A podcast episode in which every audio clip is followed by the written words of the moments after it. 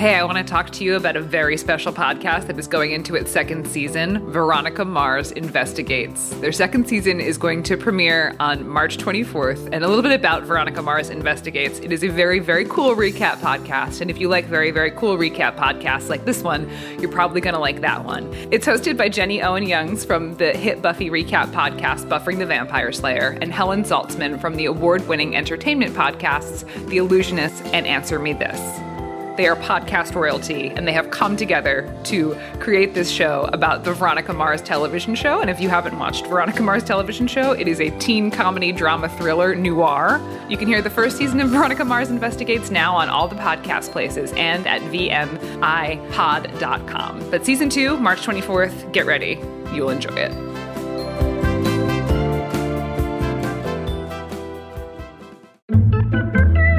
Listen to your heart. You can hear it deep under the earth. Creaking and heaving, with roots snapping and birds flapping quickly away. Good morning, Night Vale.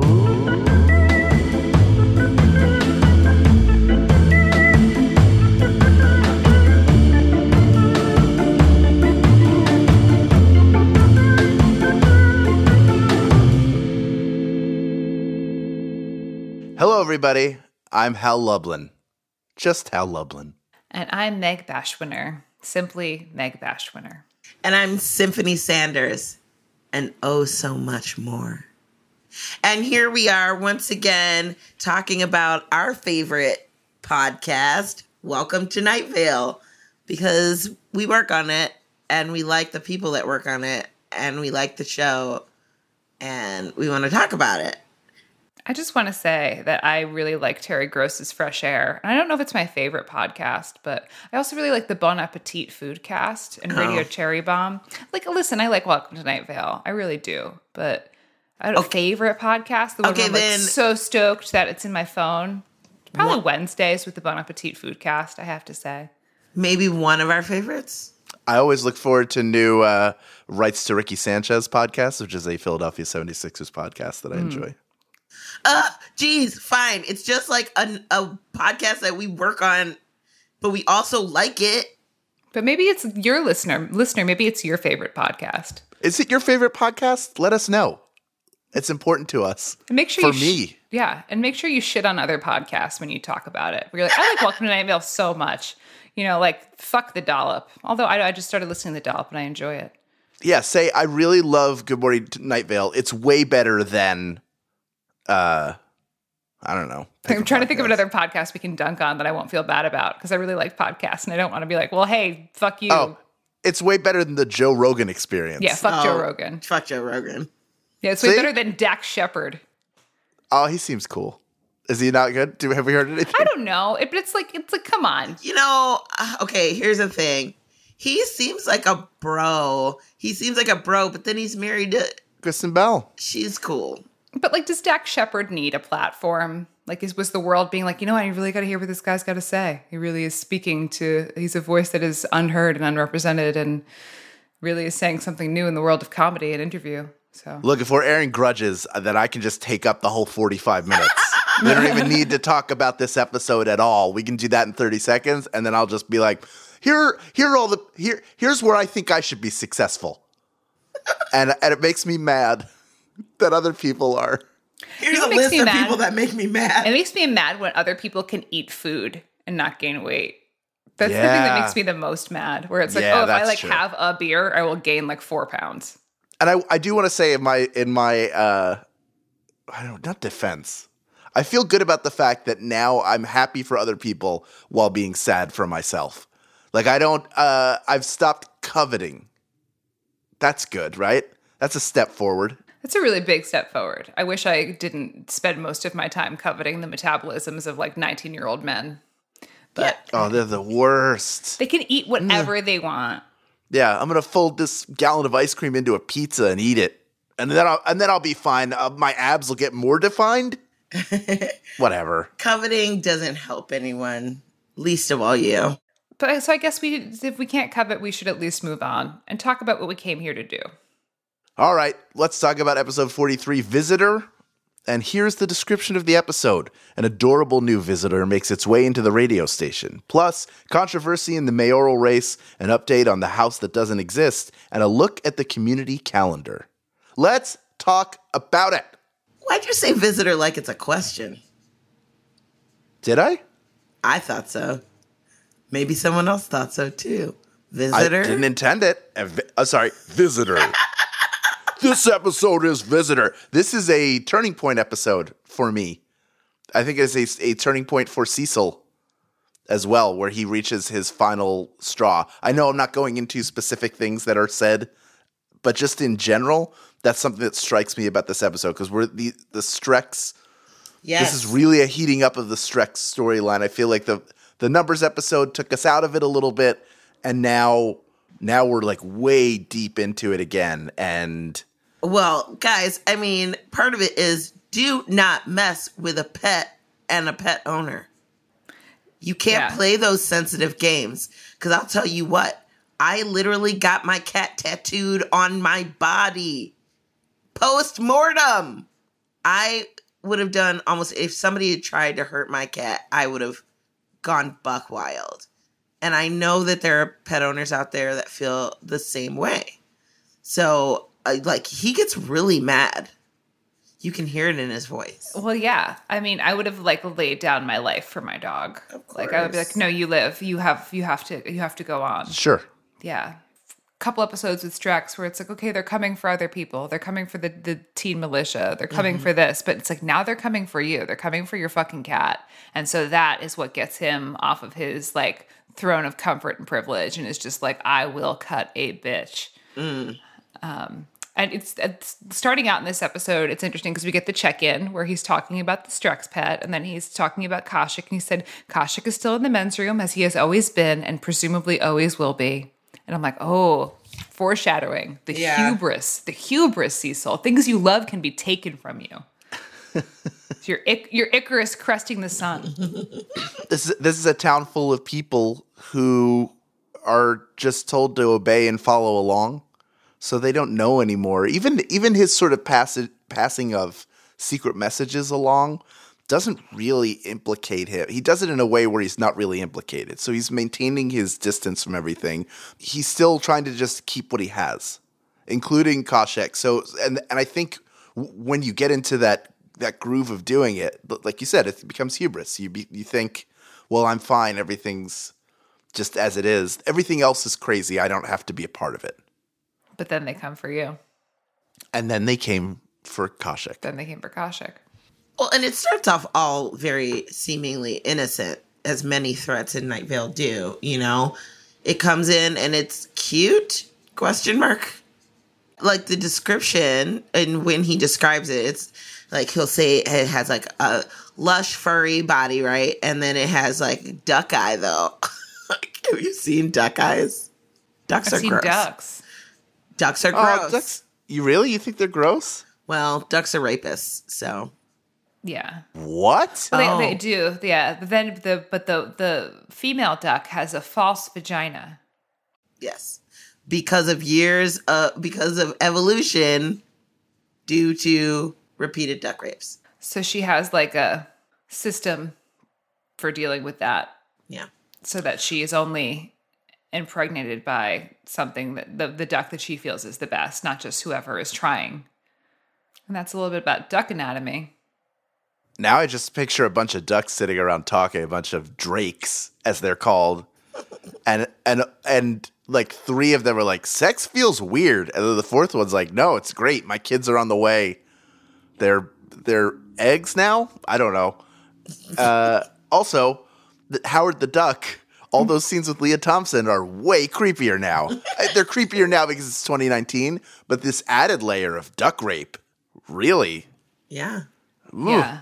I remember I would the that's haunting. I used to at UMass where I attended university, I would go smoke cigarettes out on the ledge of the the staircase by the theater department and it overlooked the pond. And you would see some some real rough shit. You'd see a lot of non-consensual duck things happening. And you'd be like, run, girl, run. You like want to go out there with pepper spray for her. Jeez. Who will advocate for the ducks, you know? which is why I don't feel bad about eating ducks. They are delicious. They taste so good. Peking duck, come on. Oh, there's a good place by me, Hal. Come to Chicago. I will feed you. All right. All right. Cre- anyway, creepy duck eye. Weird, fuzzy, square body. It has nubbins for arms and legs, you know, and then it just like stares at you. And then it like, but it kind of makes a cute sound. He's like, oh, it's like a like a little fuzzy thing. Things appear in his office all the time. Why should he be scared, right? Until it grasps onto him. That's when we start going, okay, it's not letting him move. Why it's so strong and so heavy? I imagine it like a neutron star. You know what I mean? Like Yeah. dense Yes. Very dense. For its Yes. size. Yeah, I get yeah, I get that that vibe too. I was trying to make a joke about how I'm dense for my size, but I'm not. I am because I'm thick with four C's. It's because you're very muscular. It's why I Yeah. sink in the ocean. That's why I float. You just walk the floor. Yeah. You just walk along the ocean floor. Meanwhile, Yeah. my my body is like above the water. Like Yeah. it's like the You're dead. floating. It's like I'm like Dead Sea stuff in a freshwater lake. I'm like above the ocean. I walk on water like Jesus. Yeah, Meg raises me up though. I Like- do. I, like I Josh have to float Groban. you. Yeah. Um, you Just like raise me up. Just like Groby. I was gonna say I saw him in Peter and the Starcatcher, and he was way better than he needed to be. Oh, I heard he was very good in that. He was very good. uh, five star review. I was going to say the other thing about this episode is uh, these corporate gifts can be really rough. yeah. Sometimes you get really great stuff. Other times you get things where you're like, I'm not sure what to do with this or if I can ever use it. But they didn't couldn't even leave a note. No, they just leave it. I, no, at, at Does my that happen at your job too? Yeah. when we get gifts, they're just draped over our chair. Like, oh, there's a T-shirt here. Here's a blanket. That's weird. What do you get? Here's, what, are, uh, what are things that you don't want that you get? I'll tell you some things I've received. I've received. Uh, I have two blankets. Okay. I have a number of T-shirts. Are they good All of- blankets or are they those thin, cheap blankets? No, they're decent. They're really Oh. decent. One of them's like the picnicking ba- blanket, where one side is almost like a jacket, like a rain jacket, and the other side is soft. Oh, yeah, yeah, yeah. So it doesn't get wet. Yeah. Uh, the backpack that I travel with when, I, when I'm traveling with y'all, I know that, that was one. one of the gifts. That's That's that's, nice. like That's nice. that was the best one. That was the best one of all. Uh, ones that maybe weren't so, the selfie stick wasn't great. Like the quality of it, or just that it was that it existed. It's just like it came at a time when selfie sticks were probably close to the decline. Okay. So, Uh, so the beginning. But it was never like, hey, you're getting this. yeah, exactly. It was never like you're getting a selfie stick or a or a, an all temperature mug.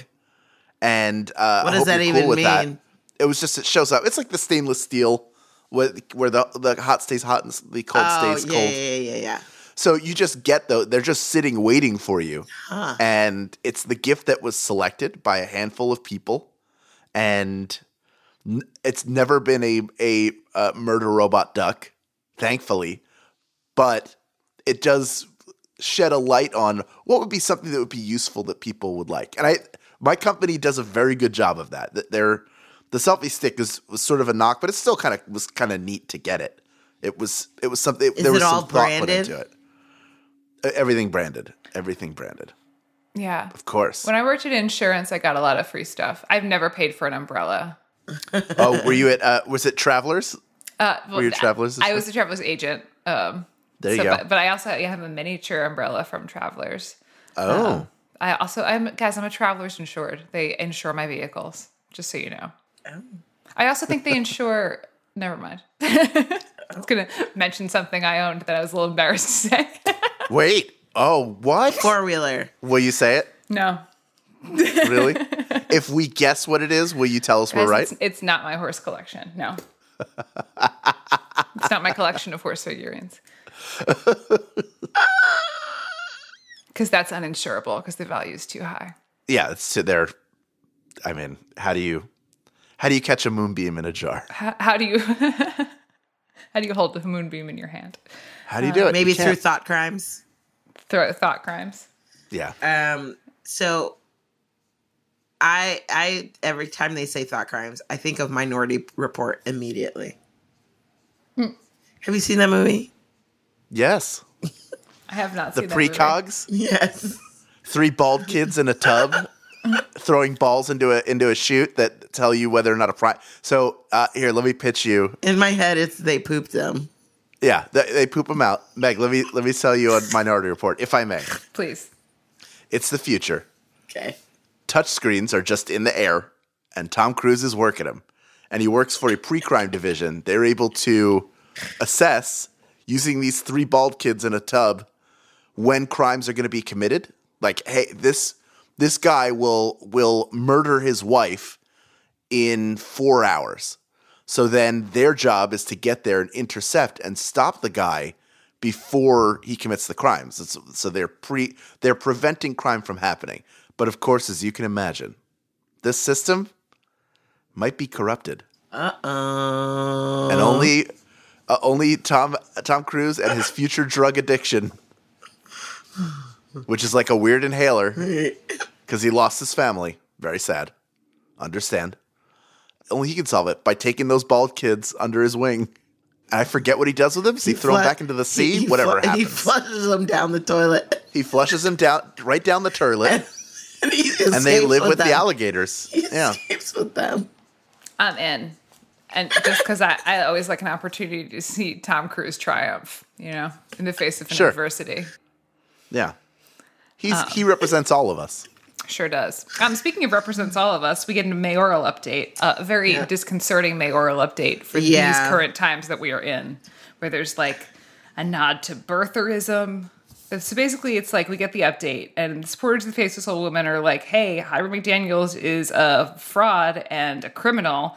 And Hiram McDaniel's is like, "Yeah, but the Faceless Old Woman doesn't have a birth certificate." So, and I'm like, I just can't, I can't hear those words, even though they Yeah. were written in 2014. Yeah. Like I just, I just twitch. Well, like literally, Hiram McDaniels has like killed and eaten someone, or not eaten, like scratched him up. I'm sure the faceless old woman has too, but Sure. Nobody is that idea accusing her of that. that that idea that they're making fun of Trump because that he was such a joke at the time because of all that birtherism crap that it, you know it it it sucks that it's timely again Yeah. that the, that the pendulum swung around so quick because there are things that that were maybe timely in the 50s that would seem timely again 50 years later not not even now when we're when it feels like we're regressing and progressing socially at the same time but this this is a very short turnaround for it for it to come back and be relevant again and that's disconcerting for a number of reasons it's just it's tough to hear. But Into the Woods is their casting for what seems to be a bank heist. So that's Uh, good. yes. And I think have you guys you seen Into the Woods, correct? I I was I performed. I Were you in played it? a role. Yeah. In Who were my you? Senior, my senior year of high school. Who are I- you? I was uh, the voice of the giant. Yes. Yeah, and I also did another part. Was I Granny? Yeah, Nice. I did some acting. It was I did my first voice acting as the voice of the giant. Ooh That that's how you broke into can the we hear the biz. giant I we think little I'm trying to remember how it went. It was like, "This is the giant," um, something like that. This is the giant. Wow, that's scary. I would have been It's scared if I heard that over a command PA. performance. It really was. i'm the fucking giant This is the fucking giant. what's up motherfucker this is the giant. It was more like that. It was like a little airier. I don't know. This is the fucking giant. I like that all of motherfucking your giant. That was your whole audition. Can you just try it sad now? This is the fucking giant. This is the fucking giant. Boy. Boy, you had your sideways ball cap on Yeah. when you went to audition, as you always do, and movement clothes. like Yeah, boy, exactly. shot. Just loose, loose fitting, loose fitting clothing. Loose, loose fitting clothes. cross colors. I love how they're like wear loose fitting clothes to this audition for the voiceover part that you're gonna be. How when you go on voice auditions, you know, as opposed to just sending in something taped, do you wear loose fitting clothing? You've seen how I dress. The answer is the answer is of course I do. Man, I had these pants. I don't know if I've talked about them on here before. When I lost weight back in 2005, I got down to like 200 pounds. And I could go, one of the cool things about that was I could buy clothes at the Gap that would fit me and not look make me look like Chris Farley wearing David Spade's jacket. And I got a, this pair of like black, they were sweatpants, but they were kind of like like a loose fitting yoga pant from like, you know what I mean? Yep. when you go to take yoga, but you wear the loose pants, not the tight ones. Yeah. And uh, it's it fit for such a long time. Like the sisterhood of the traveling sweatpants, no matter how big I got, they still fit. And I miss those pants. And if I had them, and I could and I could wear them every day of my life, Those would be the that pants. would be oh boy. I'm just picturing them now, and it makes me smile. So yes, I do wear uh, loose fitting clothes, even if I'm going. Because listen, if they're judging me on what I look like for a voiceover audition, they are in the wrong business. That's what I have to say. It can't be my problem, can it? you know who else is in the wrong business? Those people at Tourniquet. Oh, or I their think- previous restaurant, Shame. Yes. I like their concept though. I really do. I could get behind it. Molecular gastronomy and human remains. Yeah, and then they it's a six course it's a, a prefix menu with a choice of appetizer, entree, dessert, and sudden awareness of a hideous suppressed memory. I feel like I've been to that restaurant. I feel like I, I I'm a fine I'm a person who likes to engage in fine dining. I have Yeah. been very lucky to get to eat some of the best food in the world, um, and sometimes things are super high concept like that, and it makes me um, makes me happy. Uh, but then I have I think I was telling Symphony about this the other day. I have my high concept restaurant where it's like just a nor- like it's a new American tasting menu with all the bells and whistles that they normally do, except one course they just wheel out a microwave and they just do tableside bagel bites. And they take the bagel bites out of the package and they put it in the microwave. They like press start and they're like, Your bagel bites are cooking now, they'll be ready shortly. And like that is just what you that is but one of the courses in the tasting menu. I, I love that concept. I, I think my restaurant concept would be uh, something that looks really hot. Like it's got like the weird music and like odd tables, sort of like that restaurant from uh, Always Be My Maybe. I don't know if you've seen Yeah, that. yeah, I yeah. With. Keanu, Keanu Reeves. Yes, getting the the- Keanu Reeves restaurant scene. That restaurant, except it just serves Southern comfort food.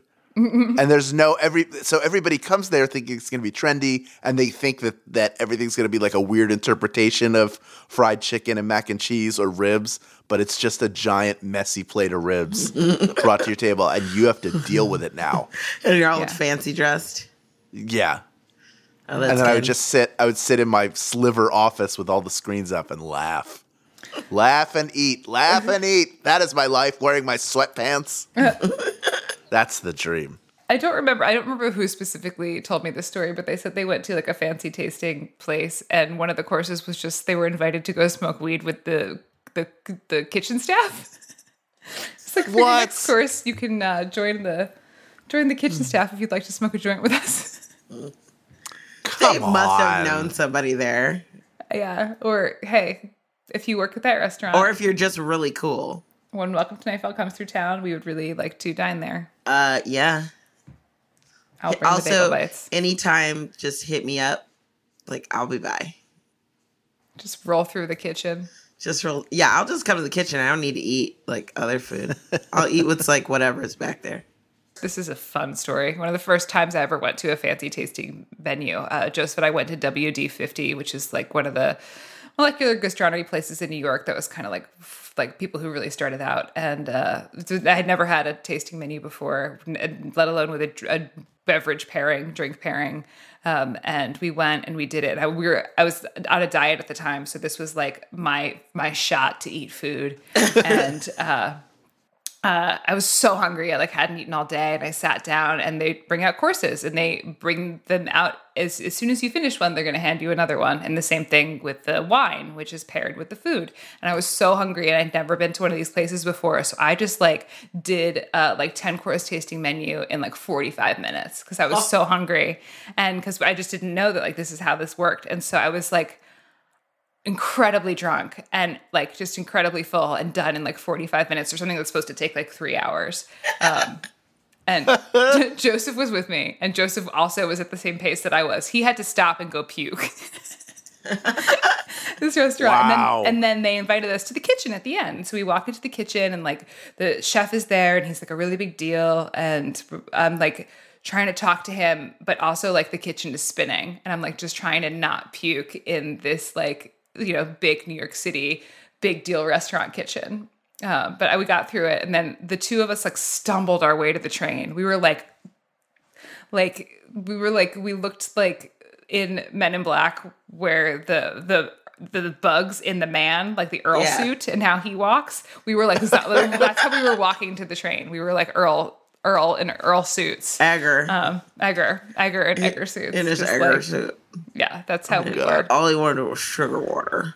And that is uh, what Tourniquet is like. Great. But you know what? I think $35 is quite affordable for a prefix like that. Yeah. Yeah, that's a really good price. Also, I have had one of those moments where you just have like a memory of something and you're like, Jesus, why did I do that? And then you're, it Yeah. happens sometimes. a hideous suppressed memory of trying not to throw up on Wylie Dufresne's uh, restaurant. Uh, so Tough. cool. So we hear from Kevin with a Yes. terrifying ad for Strexcorp. Yes. Um, and, and in the background, you can hear Joseph Fink doing some vocals. That is what is backing that. Oh, is that him? Yes, it's definitely him. Every time I hear Kevin's voice, it always is delightfully creepy. So this section did not uh, disappoint, especially with all the bleeding. Oh yeah, the w- just the way he plays it adds a a layer to it. But then the, it's just such horrifying. It, it has to be both things, right? It has to be Kevin's performance, which we've which we've certainly uh, doted on before. That's not right. Never mind. I need to eat a salad later. But the other half is is the writing and having it Yeah. be so creepy on the other end that they really play off each other and, and it's About the tongue, how like reflective it basically it is, because it's so slick and uh, like, ugh. okay. I'm sorry. It just did like made me physically feel icky just thinking about like because you know you've seen someone's tongue like that that it was like weirdly covered in enough mucus to be like slick and shiny like that or it's usually like sick people you know and yes. it's just like you're- it's like slightly discolored. Um, I they do such he does such a good job. They both do of describing the most disgusting thing, but like making it not attractive, but like you can't turn away from it. Yeah. You know what I mean? I, I felt the same way when he described those stuff in Alice isn't dead. Yeah, it's a the the wild thing I think about audio horror is that it relies on the listener's own mind as the scary place. So it is forces you to create a hell of your own making. yeah. Because while they are describing something, they're not showing you anything. So it is you who Right. has to put the pieces together yourself. And that is, of course, going to be the most scary to you because you're assembling the scariest things and the things that make you the most uncomfortable. Uh, so you are like, you, you know, you, you're the. You're your own worst enemy. You're completely inescapable, and inside your mind is terrifying. And let us show you how. Welcome to Night Vale. You know. Yeah. Yes. And my brain is a sick, dark place. So It's full of monsters, and Joseph and Jeffrey will show you which one, what, what, what they look like and what shapes they are, exactly. Exactly. with the help of with the help of Kevin R. Free and Cecil Baldwin, of course. whose beautiful voices lull you into a a place of relaxation, so you really can dig dig into those depths of how demented you are. Cool. So uh, the Strex pet freaks out and attacks Khoshekh, and that is horrible to listen to. And it's Yeah. horrible to hear Cecil come back from the weather because he's so distraught. And he's so, and Lauren Mallard is just like, "Hey, we got you this thing. It's fucking horrible. I hope you like it for your birthday." And he's like, "It's not my fucking birthday, and you killed my fucking cat. But my cat's not dead. But my cat's gonna be different, you know, because yeah. it's been through this trauma." So yeah, it's really that's it's tough to hear, and I think Cecil does a really good job playing the scene too, like coming from a, like a place of strength. Like he plays it from a place of strength, but you also can hear how emotionally affected he is, Mm-hmm. but but not not dejected, not down but not out. You know? Yes. he could have taken it obviously a couple of different places, but like the way he did it, like as a person who's had a pet or like is has been scared for a pet, you know that feeling. And I think that I connected to that the most because I, you know, I was like, no, that's exactly where you would be feeling helpless yet and a little powerless, you know, but you know, so ang- wanting to be angry, wanting to get some vengeance. Uh, but um, he just wants to be there for his for his baby boy. Yeah, I love the the acting that the and the, the sort of the the range that they're giving him to work with and how that's progressed over the first two years of the show. Just the, the it's become more personal and deeper, and the more his character goes through as opposed to being the passive observer, the more interesting it is to me as somebody listening to it. Yeah, it definitely gets has a way of getting you invested in it because you become invested in the character of Cecil. You become invested in what happens to him and what his life is like because of the glimpses and, and bits that we are able to construct about who he is from the things we've been given in the past. Things that are not just him reading the news, uh, but are like the the touchstones for who this character is that we connect to. Um, yeah, and when an evil Furby comes in and fucks with that uh, happiness that we've that he's created in this life, it makes us all come on the defensive. I think to uh, want to protect the, that person and uh, the life that we've gotten to know through them. Yes. one of the things that makes the Strex pet scary for me is that it is this thing that is like a weird animal and it's feral and it's violent and it's they're trying to trank it they're trying to trank gun it and tranquilize it and like get it to stop but they can't because it's a machine and then they flip the switch and it stops and it's just like how could something that is showing itself to be so animal and violent and like feral and crazed be something that is a machine that is like Right. created by science you know Right, because mm-hmm. they're like, what was your purpose? What was your initial purpose to come in? Yeah. here? Like, were you supposed to come in and destroy like whatever was here? Like, are you s- like, would you have done that to Cecil? Like, would you have done that to the owner, or would you do that to any other pet that's trying to take over? Do you know what I mean? yeah and then it just Yeah. stops once the switch is flipped you know like it's it's that thing that makes it so scary it's like it did all this huge amount of damage and like there's blood and cat hair everywhere and then all and then it just becomes this inanimate object it's like seeing a like after a, a car wreck when like the car has done so much damage then it just stops Right. and it's like then there's this it's back to being something that can't hurt you that is this piece that is just holding completely still in time but it has just wreaked all of this havoc it's like a very eerie image to see like destruction the thing that caused destruction just holding completely still Yeah. Well, I'll never look at a Furby the same. and you shouldn't Don't don't. We had one at work that I that I kept in a. I don't know whose it was. Was it a corporate somebody's. gift? Yeah, it was a corporate gift. Some somebody who worked there, like his kid didn't want it anymore, so he brought it in, and it was hidden. I don't know if it was hidden or given to me, but its eyes glowed in the dark. You would turn it on, it would Nope. just chatter. So I would go. I put it in our wellness room, and then broadcast it on Periscope for like forty five straight minutes of just glowing eyes and like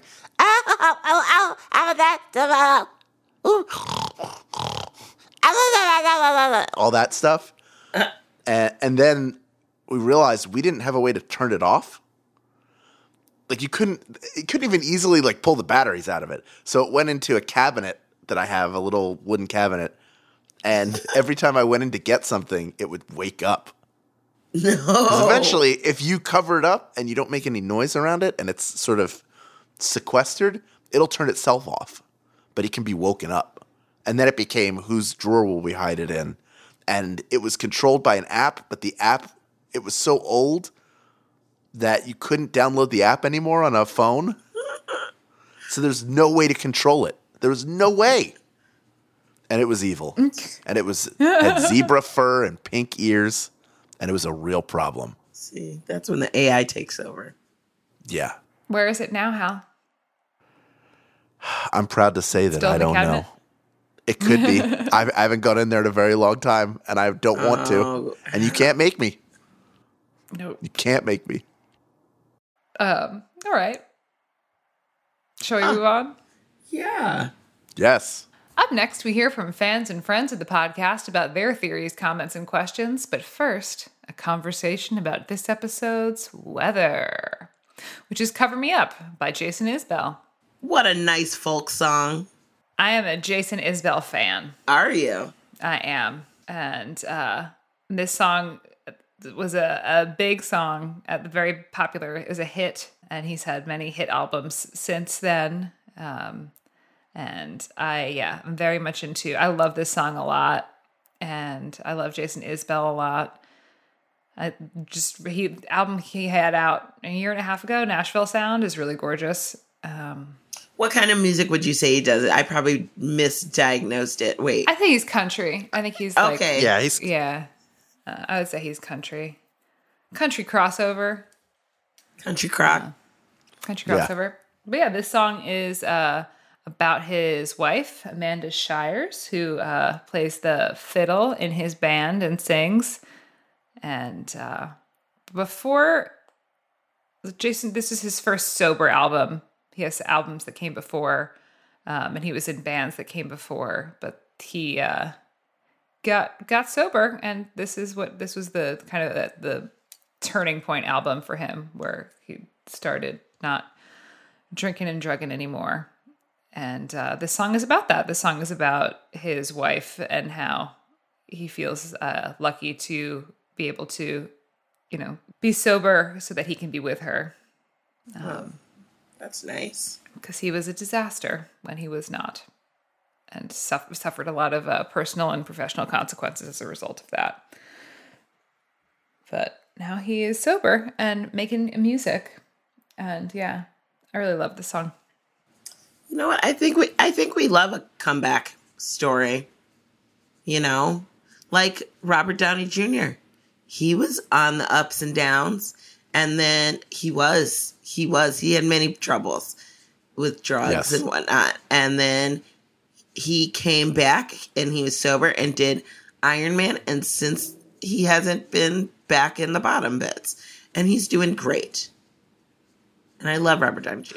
I do, and this is a. a I love this song too. It's beautiful, and it fits the mood. Mm-hmm. Yeah, it just fits. It fits really well. it's a more of a supportive it's like a story supportive song rather than Yes. something that breaks away from the the story itself Look, sometimes it feels like it fits. Sometimes it feels like, oh, this is a nice song, Yeah. and I have to. It's up to me as a listener to figure out, or to either to figure out why it's in here and pulling me and pulling me away from the story, or just sort of accept that it's there and this is, you know, I mean, it is what it is. I understand. We we talked about this before. The people who were trying to put out like edited versions where they took the weather out, which is ridiculous. Like you, first of all, you can skip it if you don't like it, and second of all, there's a reason why it's in there, Right. And whether you like it or not, that's the piece of art that's being presented to you. So you know, deal with it for goodness sakes. Yeah. People always people are like, "Hey, can you put a clip of the weather in Good Morning Night Vale?" And I, while I would love to, I personally do not have the time or energy to track down all of these weather artists and get permission from them. So that is the reason why there is not uh, a clip of the weather in this show. Uh, because it exists already in the Night Vale episode. You want to find out what it is? You can download it, stream it, support your artist, or you can go back to the Night Vale episode and listen to it if you need a refresher on it. But I uh, unfortunately don't have the time to try to track down Jason Isbell to get permission. get right to- yeah Uh, nor I don't think I would even receive a response at this point from Jason Isbell, who is a multi-platinum selling artist who tours the world. But Joseph at the time was able to get in touch with him. So, hey, good way to go, Joseph Fink. Yeah, It's a bit more industrious than I am. well i thought it was lovely and a little and sad but lovely Yeah, well, I mean, it's, it's uplifting. yeah Yeah. yes, They found a home. They finally found a home. Um, speaking of a home, what if we constructed a home out of dough And then Yes. baked it in a 500 degree oven. Sounds delicious. You mean make a calzone? Make a calzone home. Yes. Let's do it. Stay right there. Good Morning Night Vale will return after a brief break.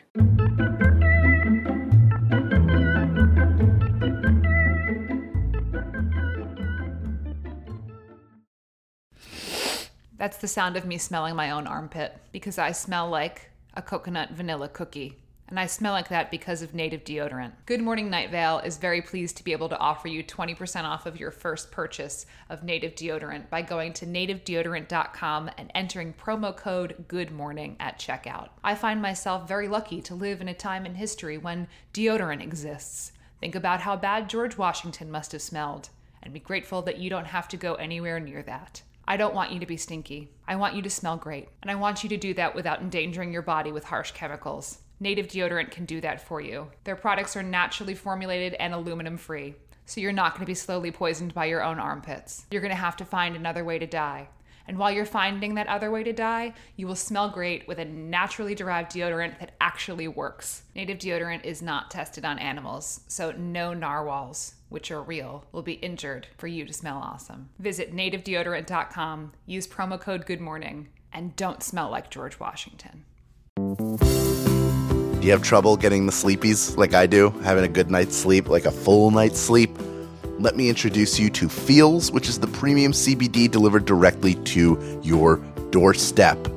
If you're like me and you have trouble, if you have stress, if you have anxiety, pain, or sleeplessness, then you just put a few drops of Feals under your tongue and you'll feel the difference within minutes. And if you're like me and you are new to CBD like I was, they offer a free CBD hotline to help guide your personal experience.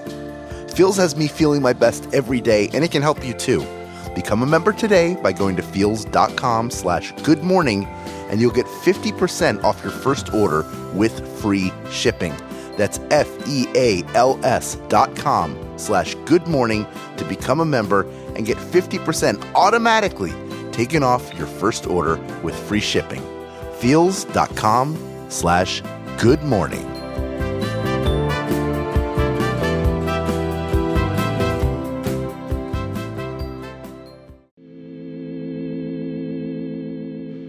I'm going to kick us off.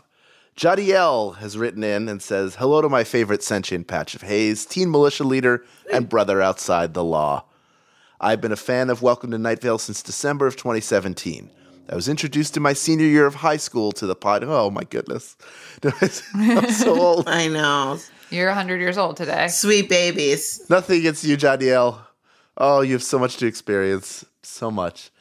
Uh, my close friend and high school librarian, who, while a strange and scaly violent creature, didn't try to kill me, Casey LaPlante. I didn't realize that librarians even had names in this world. I was hooked on the show almost immediately and binge listened until I was all caught up, which took me into early June. I was so focused on absorbing the world and loving the environment that the world set up that I didn't realize how emotionally invested I was in the show until episodes 43 and 44, The Visitor and Cookies, when Khoshekh was attacked by the evil Strex pet. At the time that I was listening to the episodes, the time that I was listening to the episodes, I was in the library, and I remember loudly yelling when Khoshekh was attacked, oh. getting very agitated until the next episode, Cookies, when oh, I don't want to spoil redacted. Well, when we found out that Khoshekh was okay, sans one eye. Oh. Both W, both Welcome to Night Vale and Good Morning Night Vale have been such an amazing way to escape from my own reality and have been such positive influences on my recent life. I wish I had started listening sooner. Thank you for the amazing work you've done. Side note, soon after Hal mentioned tasty cakes for the second time on the podcast, they began to sell them here in Connecticut widely, and I've been hooked on them ever since. Oh. Yes! Yes! Tasty cake, listen. You can hear me. You're you're making it out there. Send me a box of stuff. Every Saturday is my cheat day, and I will eat whatever you send me. And I'll take pictures of me sitting with a big protruding belly covered in empty tasty cake wrappers. this is my promise to you. First Connecticut, tomorrow my gut. Uh, avid listener and fan for always, Jadiel. Well, thank you.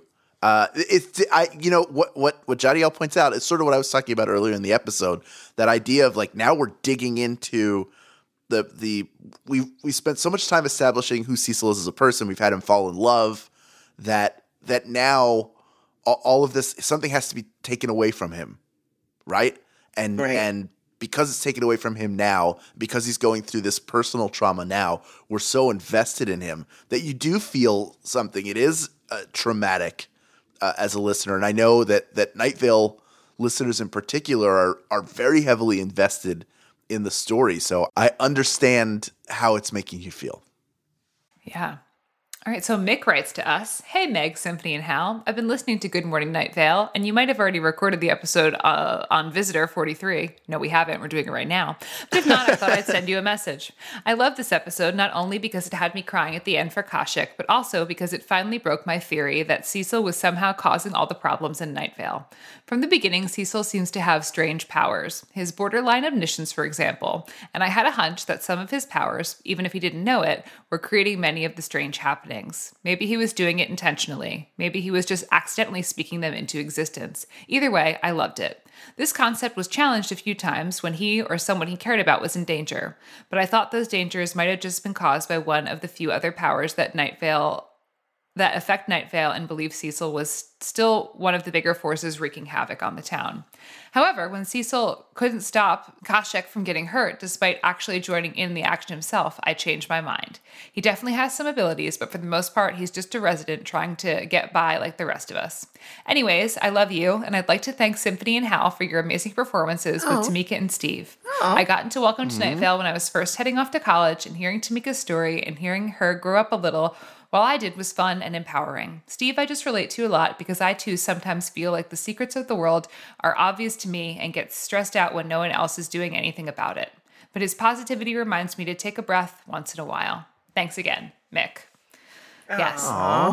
It's very interesting, Mick, that you thought that Cecil was this like he was like pulling all the strings, but then this was what broke that because if he could pull all the strings, he would have you know he would have pre- prevented Khoshekh from ever feeling a moment of pain. So yeah, it's uh, interesting that this was your pivot point. Agreed. You're sweet too. Thanks, Mick. Yeah, Mick. Next in the calzone, we have Morgan.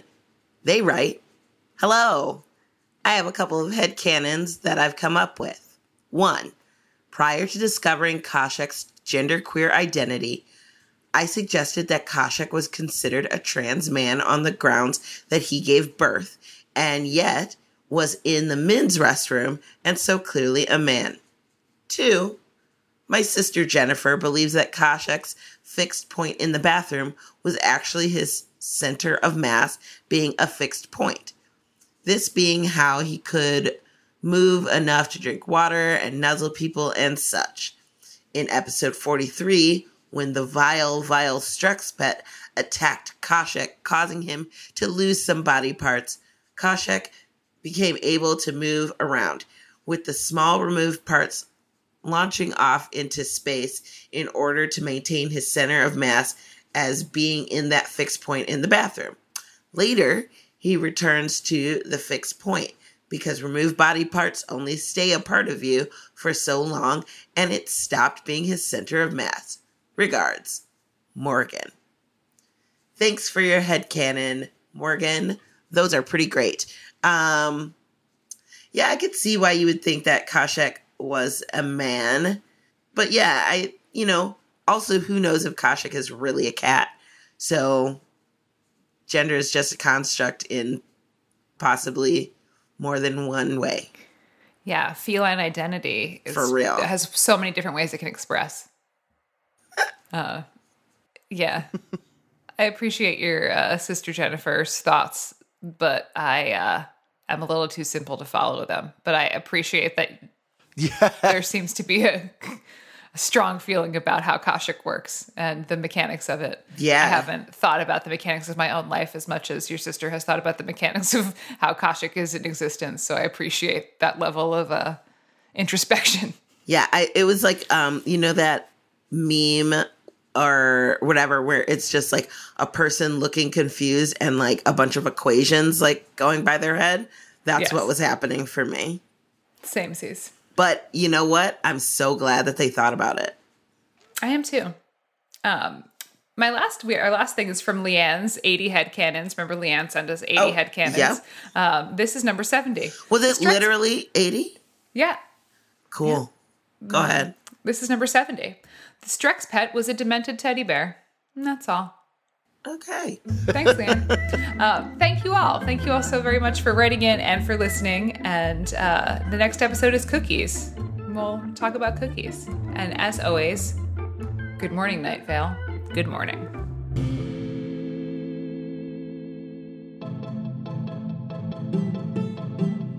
Good Morning Night Vale is a Night Vale Presents production. It is hosted by Symphony Sanders, Hal Lublin, and Meg Bashwiner. It is edited and mixed by Vincent Cacchione. It is produced by Meg Bashwiner. Theme music by Disparition. Special thanks to our fans who submitted their thoughts this week. Leave us a voicemail at 929 277 2050 or email us at info at goodmorningnightVale.com to share your theories and ask questions, or just to let us know that you've been getting by okay. We'd love to hear from you. This show is powered by our patrons like Sandra Hobbs, L Dubs 42, Ira Tanner, Catherine Myers, and Richard Young. If you are interested in supporting the show in exchange for knowing that you are contributing to something that brings joy to lots of people, check us out at patreon.com slash goodmorningnightVale. For more information on this show, go to goodmorningnightVale.com and follow us on Facebook and on Twitter at Night Vale Chat. Special thanks to Christy Gressman, Jeffrey Cranor, Joseph Fink, and Adam Cecil. Today's adverb is luckily. After the 2016 election, I was so emotionally drained that I could only handle watching Tom Hanks comedies from the 80s, like Big, The Money Pit, Splash, Turner and Hooch, and the not from the 80s but still included because it is a timeless classic, That Thing You Do. These movies are wholesome, uncomplicated, and blandly funny in a way that gave me refuge from the torment of the pain and fear being felt around the world. Now, in mid 2019, things are so bad that I can't even handle that much emotional response. Hooch dies, for fuck's sake, guys. Sorry, spoilers.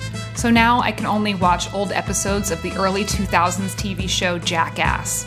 Something about the immediate painful payoff to the outright stupidity has been really helping me out lately. Myself and many people like me walk around every day with so much empathy for all of the pain in the world felt by so many people at the hands of truly monstrous greed. It's a lot to carry, more than even late 1980s Mr. Tom Hanks can lift from me. So every night, I watch carefree skateboarders and pranksters fall off of things and react to surprise injuries to their testicles. It makes me laugh, and for a brief half hour, my heart doesn't hurt. Those shitty, often deeply problematic jackass boys carry my pain for a little bit by rolling around naked in a room full of mousetraps and riding shopping carts into bushes. It feels good to see people hurt in the context of something still so profoundly joyful. It feels like me. It feels like hope. Luckily, I have this, this small break. I am truly lucky to get it because for so many people out there, there is no rest from their pain and there is no end in sight. Luckily, I have Jackass.